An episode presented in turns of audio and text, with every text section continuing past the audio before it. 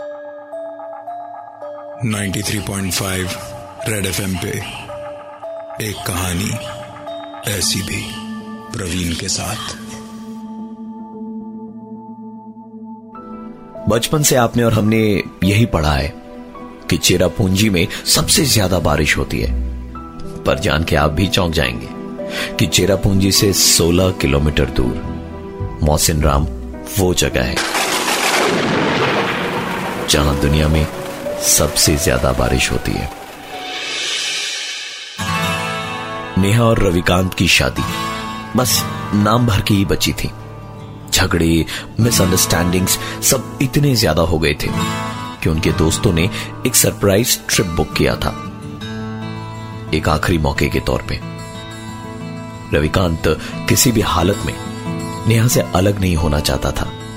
लेकिन नेहा को छोटी सी छोटी बात पे शक करने की बहुत बुरी आदत थी। और रविकांत के रोज ऑफ़िस से लेट आने को भी उसने बहुत बड़ा इश्यू बना दिया था। शिलोंग से उन दोनों ने टैक्सी ली और अपने होटल जिम एंड जोन्स की तरफ़ निकल पड़े। पूरे रास्ते में सिर्फ़ पहाड़, बरसात और बाहर जितनी बरसाती बूंदों का शोर था, उतनी ही गाड़ी के अंदर खामोशी थी। होटल पहुँचते पहुँचते रात के आठ बज चुके थे। रिसेप्शन पे स्टाफ ने कहा सर, आप डिनर क्या करेंगे? रविकांत ने कहा कि, मैं रूम में पहुँच के अभी थोड़ी देर में आपको फ़ोन करके बताता हूँ। दोनों कमरे में पहुँचे। इतने थके हुए थे कि जाते ही लेट गए। उनके लेटते ही उनकी आँख लग गई थी, जो कमरे में रखे फ़ोन की घंटी से खुली। रविकांत ने फ़ोन उठाया तो सामने से आवाज़ आई। सर, डिनर ऑर्डर करेंगे आप? रविकांत आधी नींद में था। इसलिए गुस्से से बोला, क्या अजीब आदमी हो यार। अभी रूम में घुसे नहीं, कि डिनर डिनर डिनर लगा रखा है। फ़ोन रखो। इतना कह के गुस्से में उसने फ़ोन काट दिया। और तकरीबन ग्यारह बजे रूम सर्विस को फ़ोन किया तो उसने बोला, सॉरी सर, एक्चुअली यहाँ रात नौ बजे के बाद किचन बंद हो जाता है। इसीलिए आपसे बार बार पूछ रहा था, पर आपने डांट दिया sir.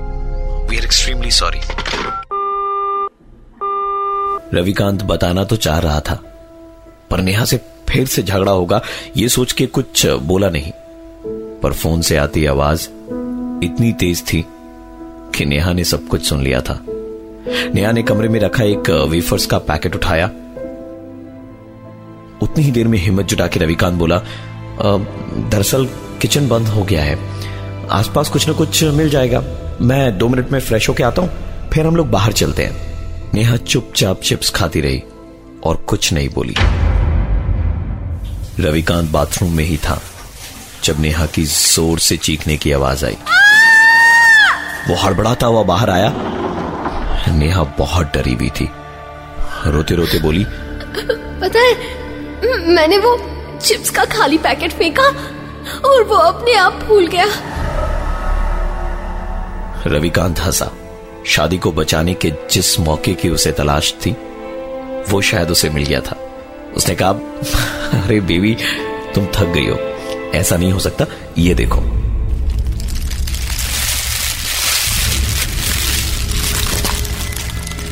रविकांत ने पैकेट उठाकर मरोड़ दिया और कहा कैसे वापस फूलेगा? हम्म, मैं भी तो देखूँ। रैपर फेंक कर कुछ सेकंड्स तक जब कुछ नहीं हुआ तो रविकांत कपड़े बदलने लगा और तभी एक आवाज़ आई।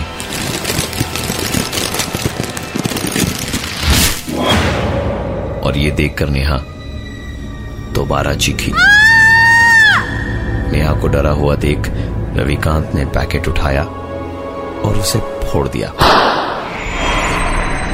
नेहा पूरी तरह से डर गई थी और वो इस कमरे में नहीं रह सकती थी। रविकांत और वो दोनों रिसेप्शन में गए और कहा कि उनको ये कमरा कुछ ठीक नहीं लग रहा, उन्हें दूसरा कमरा चाहिए। रिसेप्शन पर इस वक्त पैट्रिक था। उसने कहा, सर रूम तो कोई भी खाली नहीं है, कल सुबह ही मैं आपको कोई दूसरा रूम दे पाऊँगा। रविकांत अकेला होता तो कोई बात नहीं थी, पर बात नेहा की थी। इसलिए उसने कहा कि अगर मुझे रात यहाँ लॉबी में भी बितानी पड़ी तो मैं और मेरी बीवी यही बिता लेंगे। पर उस कमरे में हम दोनों वापस नहीं जाने वाले। पैट्रिक ने कहा आप एक मिनट रुकिए, सर। और फिर उसने किसी को फ़ोन करने के बाद कहा आइए, सर, मैं आपको लेकर चलता हूँ। रूम नंबर 113 यहाँ घुसते के साथ ही पलंग से एक अजीब आवाज़ आ रही थी, जो पैट्रिक ने भी सुनी। उसने कहा एक मिनट रुके सर, मैं अभी देखता हूँ। उसने पलंग के पास जाकर जब एक दो बार ज़ोर से मारा तो नीचे से एक बिल्ली निकली, जिसे देखते ही नेहा चीख पड़ी और उसने रविकांत को पकड़ लिया। रविकांत ने हँसते हुए पैट्रिक से कहा, एक बात बताओ यार, ये होटल है या भूत बंगला? जवाब में पैट्रिक ने बस इतना ही कहा, सर जो आप ठीक समझे, क्योंकि customer is always right Ravikant ने सुनकर कहा तो ये कस्टमर कहता है कि अब किचन खोलकर इनके लिए कुछ आप बनवा करके भेजिए. पैट्रिक ने कहा एज यू से सर आप मुझे बता दीजिए, आप क्या खाएँगे? मैं कोशिश करता हूँ बनवा देने की. रविकांत ने अपना ऑर्डर दिया और कमरे में बस पैट्रिक के वापस आने का इंतज़ार ही करता रहा। क्योंकि पैट्रिक को गए हुए एक घंटा बीत चुका था और खाना अभी तक नहीं आया था। रविकांत ने रिसेप्शन पर फ़ोन किया और कहा कि मैं रूम नंबर 113 से बोल रहा हूँ। पैट्रिक ने हमारे खाने का ऑर्डर लिया था। अभी तक आया नहीं है वो। फ़ोन के दूसरे तरफ़ कुछ देर की शांति के बाद सिर्फ़ एक ही चीज़ सुनाई दी। सर यहाँ कोई पैट्रिक काम नहीं करता। और रूम नंबर 113 पिछले दस सालों से बंद पड़ा है। आप वहीं रुकिए। मैं तुरंत पहुँचता हूँ। रविकांत की हालत ऐसी थी कि उसे काटो तो खून नहीं। नेहा इस वक्त बाथरूम में थी। इससे कि पहले रविकांत रिएक्ट कर पाए। जोन्स वहाँ पर दौड़ता हुआ आया और बोला सर, फटाफट सामान पैक कीजिए। इस कमरे में ज़्यादा देर रहना ठीक नहीं है। प्लीज़ जल्दी से सारा सामान पैक कीजिए। और चलिए सर, मेरे साथ में। जोन्स ये बातें रविकांत से कर ही रहा था कि डोरबेल बजी। रविकांत ने दरवाज़ा खोला तो सामने खाना लिए पैट्रिक खड़ा था। उसे देखते के साथ ही रविकांत ने दरवाज़ा बंद किया। और जैसे ही कमरे की ओर पलटा तो देखा जोन्स वहाँ कहीं नहीं है। इधर कमरे में जोन्स नहीं तो दूसरी तरफ़ दरवाजे पर लगातार एक दस्तक और साथ में पैट्रिक की आवाज़। अरे सर क्या हुआ? डिनर मंगवाया था। अब मुँह पर दरवाज़ा बंद कर रहे हो। वॉट हैपेंड सर कुछ तो बोलिए। रविकांत को कुछ समझ नहीं आ रहा था। उसने आई होल से देखा तो पैट्रिक वहाँ सच में खाना लिए खड़ा था। उसने हिम्मत करके दरवाज़ा खोला और पैट्रिक से पूछा, तुम कौन हो? ऐसा सवाल पैट्रिक के लिए थोड़ा अटपटा था। उसने पूछा, आपका मतलब सर? अभी तो आपसे मिला था। आपने डिनर का ऑर्डर भी दिया था। रविकांत ने कहा, नहीं मेरा म... अपना आईडी कार्ड दिखाओ मुझे। पैट्रिक ने तुरंत अपना आईडी कार्ड दिखाया और फिर रविकांत से पूछा सब हुआ क्या है? आप बताएँगे मुझे? रविकांत ने पैट्रिक को सारी बात बताई। तो उसने कहा, sir I don't know but लोगों की बातों का विश्वास करूँ तो यहाँ होटल के पुराने मालिक मिस्टर जोन्स की आत्मा भटकती है। और जिस कमरे में आप अभी ठहरे हुए हैं, वो उन्हीं का कमरा था। रविकांत अब इस कमरे में नहीं रह सकता था। उसने बाथरूम के अंदर गई हुई नेहा को आवाज़ लगाई। नेहा। और अंदर से कोई जवाब नहीं मिला। नेहा। फिर दरवाजे को खटखटाया। नेहा। तो भी कोई जवाब नहीं। नेहा। और उसके बाद पैट्रिक की मदद से दरवाजे को तोड़ा गया। नेहा बाथरूम के अंदर बेहोश पड़ी थी। और उसका शरीर ऐसा गर्म मानो जैसे आग उगल रहा हो। पैट्रिक ने कहा कि सर अगर आप कंफर्टेबल हो हम मैडम को लेकर इमीडिएटली मेरे कमरे में चल सकते हैं। रविकांत ने भी सोचा कि इसके अलावा उसके पास इस वक्त और कोई रास्ता नहीं है। उसने नेहा को तुरंत उठाया और पैट्रिक के साथ उसके कमरे की तरफ़ जा ही रहा था कि बीच रास्ते में नेहा की आँख खुली और उसने एक अलग सी भाषा में बोलना शुरू किया।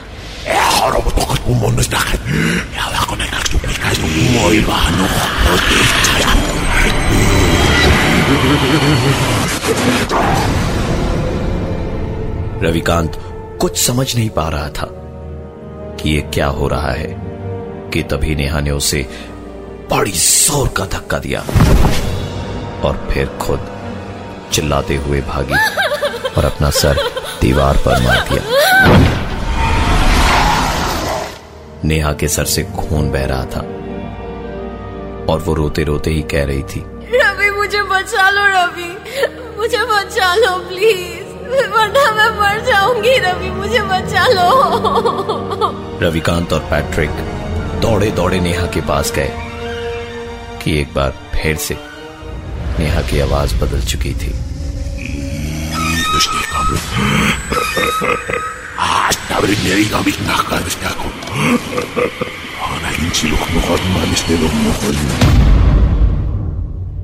पर इस बार उसने इन सारी आवाजों के साथ कुछ ऐसा कहा जिसने साफ़ कर दिया था कि वो नेहा नहीं थी। और जो कुछ भी हो रहा था, उसके पीछे कारण क्या था? बहुत घमंड के साथ इस लड़की ने इस होटल में कुश्ते के साथ कहा था। छी छी छी छी छी। कैसा होटल है। देख के ही लगता है जैसे अयाशी का अड्डा है ये। इसे क्या मालूम कि कितनी मेहनत से मैंने ये होटल खड़ा किया था।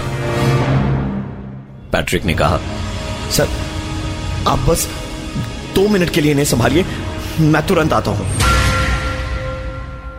वो दो मिनट ऐसे थे जो अगर तीसरे में बदलते तो रविकांत या नेहा में से किसी एक की जान ज़रूर जा सकती थी।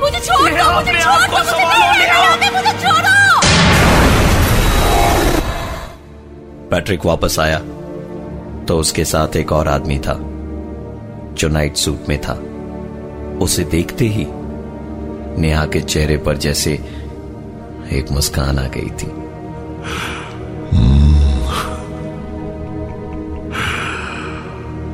ये लड़की हमारे होटल का मज़ाक उड़ा रही थी। अब कभी किसी का मज़ाक उड़ाने लायक नहीं रहेगी ये जिम। जिम ने तुरंत नेहा को पकड़ा और रूम नंबर 113 के दरवाजे पर ले गया और फिर नेहा के कान में बोलने लगा command you to go back to your I command you to go back to your I command you to go back to your room I command you to go back to your room I command you to go back to your room. I command you to go back to your room. I command you to go back to your room. I command you to go back to your room. I command you to go back to your room. I command you to go back to your room. अचानक ही कमरे का दरवाज़ा अपने आप ज़ोर से बंद हुआ था और नेहा बेहोश होकर ज़मीन पर गिर पड़ी नेहा के होश में आने के बाद चीज़ें बिल्कुल पहले की तरह नॉर्मल हो चुकी थी नेहा को अच्छी तरह से याद है कि उसके साथ क्या हुआ था और कैसे उसने अपने पति रविकांत की जान लेने की भी कोशिश की थी। इन सब के बावजूद, रविकांत ने नेहा का साथ नहीं छोड़ा और एक यही हादसा था जिसने रविकांत और नेहा की ज़िंदगी में उनकी शादी को एक बार फिर से बचाया।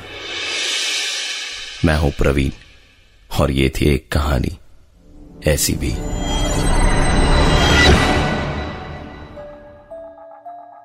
93.5 रेड एफएम पे एक कहानी ऐसी भी प्रवीण के साथ।